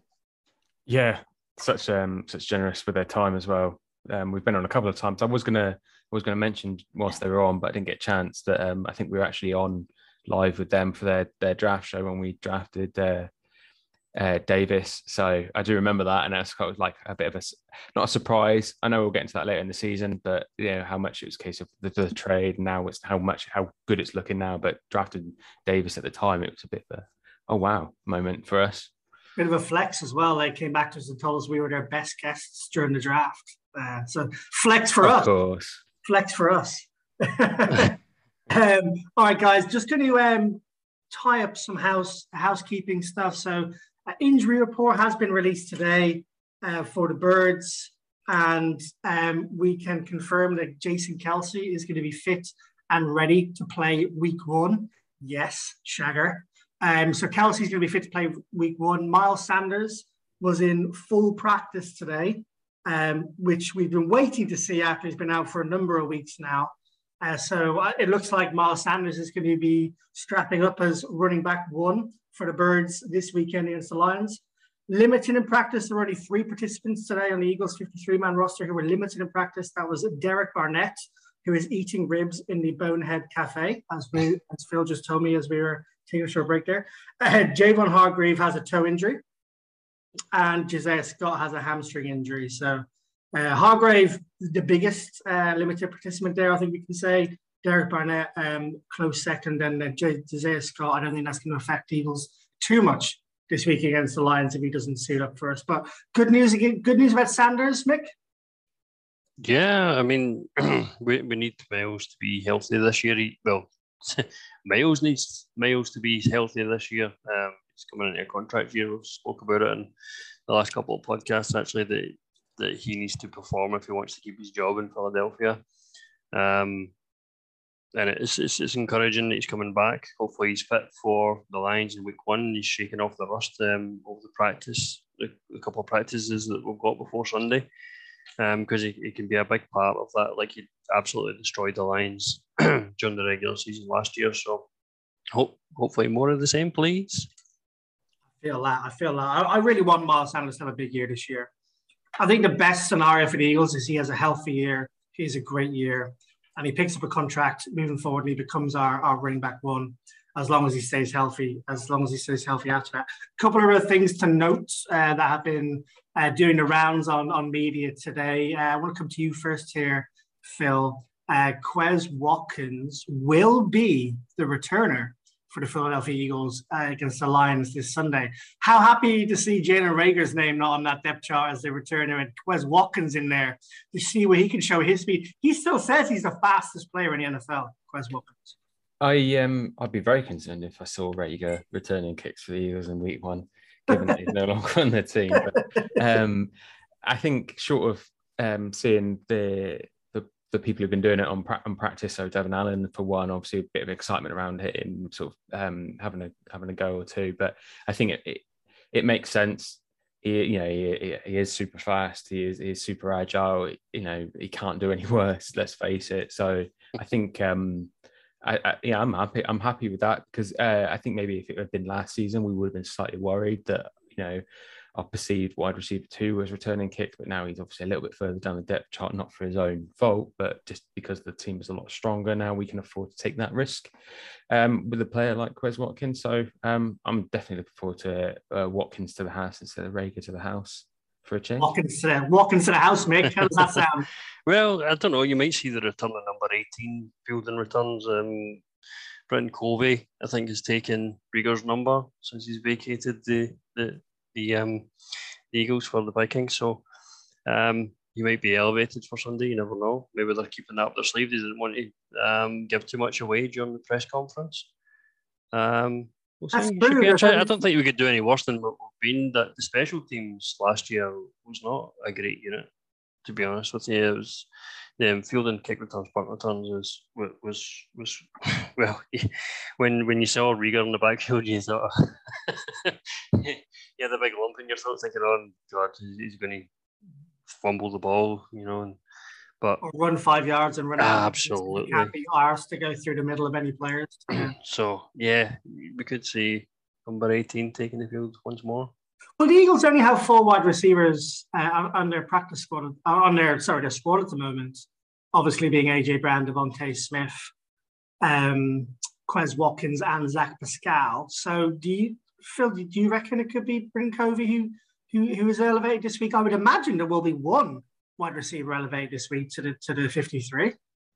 Yeah, I, I tried to ask ESP, but he didn't get back to me on who he thought. Um, I was just going to go with whatever he said.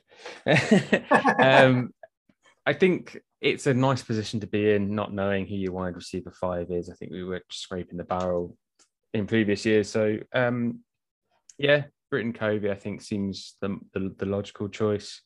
Um, might be Kane as well, but um, yeah, it's a, it's a tough one to call. But ultimately, it feels a bit like a like a like a not a non a non worry for me. Like Yeah.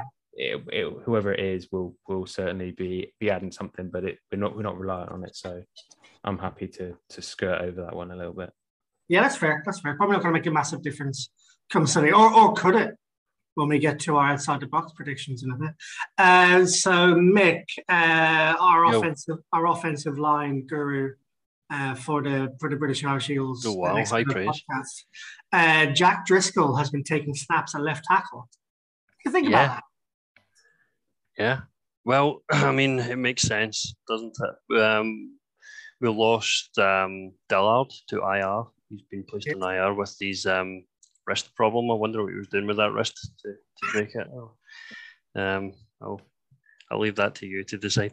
Uh, but, you know, if, if obviously we've got Mailata as a starting left tackle, um, fingers crossed, knock on wood, all that sort of thing, that nothing happens to him over the, the, the course of the time that Dillard is out. But you know, we have to have some insurance there. If I, Mailata does go down, um, we need someone competent to take over. I mean, there was whispers or rumours or whatever you want to call it about moving Lane Johnson to left tackle and then moving Driscoll then into the right tackle spot. But I think that just complicates matters. I don't think Stoutland would make that sort of move. That just makes yourself weaker on both ends rather than just one. Um, we obviously have uh, Le'Raven Clark as our sort of backup lower tier swing tackle at the moment.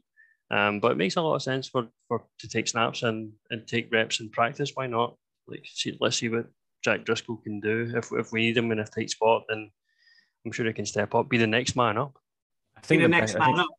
Yeah, yeah, yeah. I think the bigger question is how will Jack Gris- Driscoll get on um, wiping his behind with his other hand? As I know, it's the bigger question that get asked when a when a tackle has to switch size. Um, but we do need to touch on the fact that that Dillard seems to he's like the the perennial sick note at work, and he's like, oh, Yeah. he seems to manage to get injured or be off work. Had a good off this is the season though. Yeah, had a good off season, Dillard. Yeah, but that's what I mean. It's like, oh, look, you know, I was so wanting to be the starting left. Was, damn it, just oh, this thing happened and my wrist or, or whatever. But yeah, no, seriously though. I give, can I give kudos though for in the space of 30 seconds, Mick managed to use the phrases wrist injury and knock on wood. we are. I don't know how we move on from that one, but um, let's let's go to um, dog mentality. Sirianni in his press conference today was asked, "What's the mentality going into week one?" And it's dog mentality. I, I like I like the analogy, and I like him persevering with that. And dog mentality might be important, Mick, coming up against a Lions team who we talked about, who are ferocious in their uh, in their wants and and in in hard knocks, and they're led by Dan Campbell, a bear of a man you're going to need to have a, a dog mentality to come against this team because they're going to be going hard at us this Sunday, no matter what happens. Yeah, well, I mean, that's what Dan Campbell's trying to do in Detroit. He's trying to promote a culture um, in that locker room and, and get his guys fired up as most he can because he knows he has holes in his roster. There's, there's holes all over um, the Lions roster, all due respect to the Lions. Um, but, I mean, the Eagles are, are favourites in this game and we're only three point favourites, I think, at, um, in the bookies odds just now, which, Did you say three point favorites? yeah, Katie, um, what's the mortgage? Can we remortgage uh, this? Sorry, uh, don't, oh, we'll keep that one after the podcast. I'll see what she says. um, your mortgage aside, uh, you, you, I don't. I think J- Jason Kelce came out today and he said, you know, this team hasn't won anything yet. Um, let's let's um, prove it on the field. Um, Yeah. we've, we've done, and, and we've said it ourselves as well. We've done a lot of good things in off season, a lot of good things. Um, couldn't praise high enough what a great off season we've had so far. But the team have to show it on the field, and we can't take any sort of complacency. You know, you can't go out in the field thinking, yeah, this is this is an easy dub against the Lions because yeah. they might just shock you. So um, it's good that, that Sirianni's still promoting that dog mentality. Yeah, absolutely. But we might be favourites coming into this game. We might be favourites coming into uh, quite a few matchups this year with the strength of schedule that we have. But yeah, we have to go in knowing that we have a job to do and Yeah. execute, execute, execute. You give me nightmares that this Sunday we're going to go in and it's going to be like 14 0 to the Lions. And me and Phil are going to be sitting there arm in arm, you know, with a beer going, "Uh." That's not happening. um, all right, good stuff. So, um, listen, we tried to get to this question last week on the podcast, and unfortunately, we didn't. We ran out of time. But as it's the first podcast of the year where we're doing the review of the first game of the year, uh, we're going to get to ESP's question, uh, and it's an interesting question that he posed to me last week, and that is: Can the Eagles win the division if Dak Prescott is better than Jalen Hurts? Phil. Yeah, absolutely. Because I don't feel that the Cowboys are in a wholesome position that the Eagles are in. We're not solely reliant on Hurts being we want. Obviously, it's we're not, wholly not reliant on it, but it's a massive linchpin in whether we have a, an amazing season or or, or, or not. Yeah. But if he's has the same season as last season, we will still be better. And we were pretty good last season in comparison to um, the Cowboys as well. Um, and yeah, and the Cowboys just seem to have gotten worse all around as as, as an entity. It's still baffling why they're they're they're, they're um, the odds odds makers are, are putting them above us ever so slightly. I think it might be even at the moment. I'm not sure, but they've been above us predominantly. Um, getting rid of Cooper, um, the issues and the doubts surrounding that team and and, and on the offensive line. Um, Yeah, the injuries as well have not helped. I mean, the Cowboys, like they, I think was it two, three seasons ago that they were they were blowing out teams, but then they just got absolutely humiliated. Other times they're sort of uh, very much like the Leeds United to to relate back to ESP, sort of like from last season. They would very much go out and they'd either smash someone or get absolutely humiliated. Bit of a dig at ESP there for not answering your question earlier on today. I like that. yeah, Nice. absolutely. Um, so I, th- so I think generally from a consistency and solid solid foundation, the Eagles can still be better, irrespective of the quarterback. So if you're taking them out of the equation, that seems to make the decision. Yeah, I, f- I feel you, but but just um, playing devil's advocate here, Mick. If Dak Prescott, if Dak Prescott can have a year, and he's shown flashes of being an MVP NFL candidate for periods of seasons, if he can put together an MVP season for the for the Dallas Cowboys, at least for the majority of the season, do you think that's enough for us to be worried about uh, Dallas taking the division ahead of us? Well, we, we, we still should be worried about Dallas to a certain extent. I know they've, they've not had the greatest of off season, but they won the, they, they won the division last year. We have to take it off them. They swept us last year. We have to change that. Um, I think did Dallas sweep the whole division last year? But I mean, the, the Giants and Washington aside, we can't really do much about that. But um, we have to make sure that we take care of our own business and instead of worrying about what Dallas are doing um, or what Dallas are not doing. For as far as the season that Dak has, I think how um, Phil rather hit it hit the nail on the head is that it's more than just a quarterback game. Um, I think the, the off-season moves that we've made and you know that some of the injuries that, that Dallas have sustained in the off-season, couple of guys that they've lost, um, like Amari Cooper, they, they lost Tyron Smith to IR, um, James Washington that they brought in as well, they've lost him to IR, so they, they don't have a lot of receiving options for Dak. That O-line possibly isn't going to be as strong as it's traditionally been for Dak to sling the, the ball around. He is a mobile quarterback, but you know, coming off that injury, as he is mobile as he used to be, he says he's feeling good about it, but you know, his word against what we actually see on the field could be something completely different. So, I mean, to answer the, the question, Dak absolutely could have a better year than Jalen Hurts. He could, you know, throw for X number of yards more than more than Jalen does, but um, it doesn't also always translate to wins. And at the end of the day, that that's that's the marker, and, and that's what's going to take the division and put us in the playoffs. So um, we'll see. And they, they did sweep the division last year, just to just to confirm on that on that front. Yeah, it's going to be interesting. Uh, from, from my perspective, um, I'm on the fence, taking a, a Phil stance. No. Claxon, Fen- Fence Claxon. Vince Claxon goes off. Uh, I think if that if Dak Prescott has a a, a better year than Jalen Hurts. Let me clarify this. I think Jalen Hurts is going to have a good year. So if Dak Prescott has a better year than Jalen Hurts, who I already think is going to have a good year, then I think it could be very tight for the NFC East. Um, the difference is I don't think Dak Prescott is going to have a better year than Jalen Hurts this year. Um, ergo, I think the Eagles are going to um, maybe not sweep the whole NFC East. I think there could be a loss or two in there, but I think they will they will win uh, comfortably by at least a couple of a couple of a couple of games. That's right. That's where I stand at the moment. With that in mind, gentlemen, it is our favorite part of doing our weekly podcast during the season, and that is our predictions podcast. Now, earlier on in the podcast, we talked about there'll be a, um, a forfeit, which we'll which we'll put on Twitter for the listeners in to decide what that forfeit is. And on top of that, the loser will also donate some money to charity. So there's a lot riding on not coming last this year. So get your thinking caps on. I, th- I hope you have already. I certainly haven't. I'm about to do mine now live.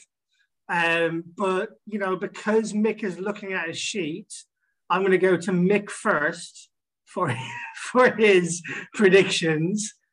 so, just to remind everyone, the questions that we ask every week for myself, Mick, and Phil to predict. first one is who's going to score the first touchdowns for the Eagles. The second is who's going to have the most receiving yards for the Eagles. The third is who's going to have. Uh, sorry, the third is which team is going to have um, the most, the total rushing yards. Sorry, no, that's the Eagles. What what um, what will be the total rushing yards for the Eagles? Then it'll be the total number of sacks for the Eagles. Finally, it'll be an outside of the box prediction. Sorry, semi-finally, and then finally, what the final score is. So first touchdown, receiving yards, rushing yards, sacks outside the box, and final score. Mick, I have my little uh, spreadsheet in front of me. Yes, Phil, I can use spreadsheets as well as you. Um, so I'm going to track your answers. So who is going to be the first touchdown scorer for the Eagles this coming Sunday against the Lions, Mick? Miles Sanders. Ooh. And is that born out of the fact that he's now healthy? I just want to see it more than anything else. I think um, we've been very successful running the ball. If we get down to the goal line and we're in that sort of situation, I think Sanders can run it in and he'll be itching to get on that touchdown score sheet because he didn't get any last year. So he, he'll want it more than anyone. So let's let's go let's go Miles. I like the thought process there. First touchdown, Phil. I think it's written in the stars for it to be AJ Brown. Nice. I know it seems like everyone's saying that he's going to take targets away and, and probably be less of an effective receiver than than maybe Smith, and that might mean that Smith gets the the more the action. But I just think it's one of those things basically be like, you know, face palming, like of course it's going to be AJ Brown. All right, I like that. So we got Amar Sanders for Mick and AJ Brown for Phil. I'm going to go Dallas Goedert um, as the first touchdown scorer for Eagles. I think Goedert's going to have a monster year this year. Uh, the bigger players on the defensive side of the ball are going to be coming towards AJ Brown, and Goedert is just going to be, you know, he's going to overmatch everyone he's up against nearly all the time. So I've got Dallas Goedert as the first touchdown of the game for the Eagles. Okay, Mick, back to you. Most receiving yards for the Eagles this Sunday. Well, it's funny that you mentioned Dallas Goedert, isn't it? Because I'm going to put him down for the most receiving yards in the game. I think the, the, the, the Lions guys that were on were talking about how weak the linebacker position is and how they struggle over the middle. And Dallas Goedert, Dallas Goedert is going to feast over that middle. Love it. Love it. Miles Sanders for the first touchdown and Dallas Goedert for the most receiving yards. Phil, most receiving yards. You've got AJ Brown as your first touchdown scorer. Uh, yeah, so based on what I said, it's got to be AJ Brown for the first touchdown. But because of his what we all think is going to happen with Brown taking the majority of the uh, the coverage, is that Smith is going to end up with more receiving yards, but just not going to get the first touchdown. Uh, I'm going to back you up there, Phil. I also have DeVonta Smith down as most receiving yards. I feel like he's going to have a monster year this year as well. I feel like Dallas Goedert's going to have a lot of touchdowns this year, but Smith's going to eat yards down the field for the birds. So back to you, Mick. Um, the third question is total rushing yards. Now we were very hit and miss on getting this right last year. We were all over the place every week. seriously weird predictions going on. yeah, well, I mean that that last time we played Detroit last season, we ran all over them. That is when we decided to switch to the run game heavily. Um, notably, last season we, we sort of came out in traps. We wanted Jalen to throw the ball, but depending on how what Sirianni sees the ratio to be going into this season, again, if we're going to be run heavy or not. So I'll go with a conservative 130 at this point just now. Okay, okay, 130 for Mick. Uh, you see uh, Mick's 130, you're going to raise, you're going to lower that, Phil? Uh, about the same, slightly lower though, um, based on the fact that I think the Eagles are going to be determined to not rely too much on on Jalen Hurts' uh, ability to scramble out of the pocket. So we're going to lose a handful of yards in that respect. So I think about the 120, 125 mark. So well, I'm going to, to, to ask you for one there. Is it 120 or 125? 125 then, sorry. Under, undercut maybe five yards. that's close, that's close. Uh, the Eagles You're going to go for 135, just sandwich me right in the middle? Nah, I'm not, I, I, don't, I don't play game theory like that. I'm going to go to Eagles for 169 yards against Way. the Lions uh, this, this coming Sunday. Uh, Jalen Hurts is going to go off rushing yards. Um, know everyone's expecting him to be a to be more of a pocket passer this year, or at least try and pocket pass more. Not going to happen against the Lions. Jalen's going to Jalen's going to rush for a lot of yards, and so is Miles. And there's going to be a couple of big plays from from the uh, running back two and three as well. So 169 for me. Right, back to you, Mick. Number of sacks against one of the best offensive lines in the league. Yeah, like we spoke about earlier on with the Lions guys, this is the, the Great Wall in Detroit we're talking about, and we sort of said if we're going to collapse the pocket, it's going to be in that interior. Um, don't know how much joy we're going to get in, in the end, so I'm going to go for just the the one sorry sack on this one. I'm afraid. Okay. Phil, how many sacks? I'm going with uh, four. Four sacks. Yep, I'm not. I'm not buying that. I think the I think the Eagles uh, defense is just going to be running riot, making oh, Goff scramble. Move, yeah, if they move Sewell into guard, it will be. Yeah, exactly. oh, I'm on the fence now because I was going to go three. Claxton. I was going to go three, thinking Phil was going to go two. Um, so I'm going to drop mine by one. I'm going to go two sacks for the Eagles. Uh, I don't think they'll drop Sewell into guard. I think that's idiotic. And I think two sacks is, is a decent return for our defensive line slash linebackers against uh, uh, one of the best offensive lines in the league. So I'm going to go two. Sweet. All right, Mick, that brings you to the outside of the box prediction. We go over here. Is another Slay pick six uh, outside the box when he did it so regularly last year? Definitely, outside the box. Yeah, let's go Slay pick six. Slay's a captain this year and he absolutely loves it. He'll want he to a statement out there against his old team. Let's go. I love that. Phil?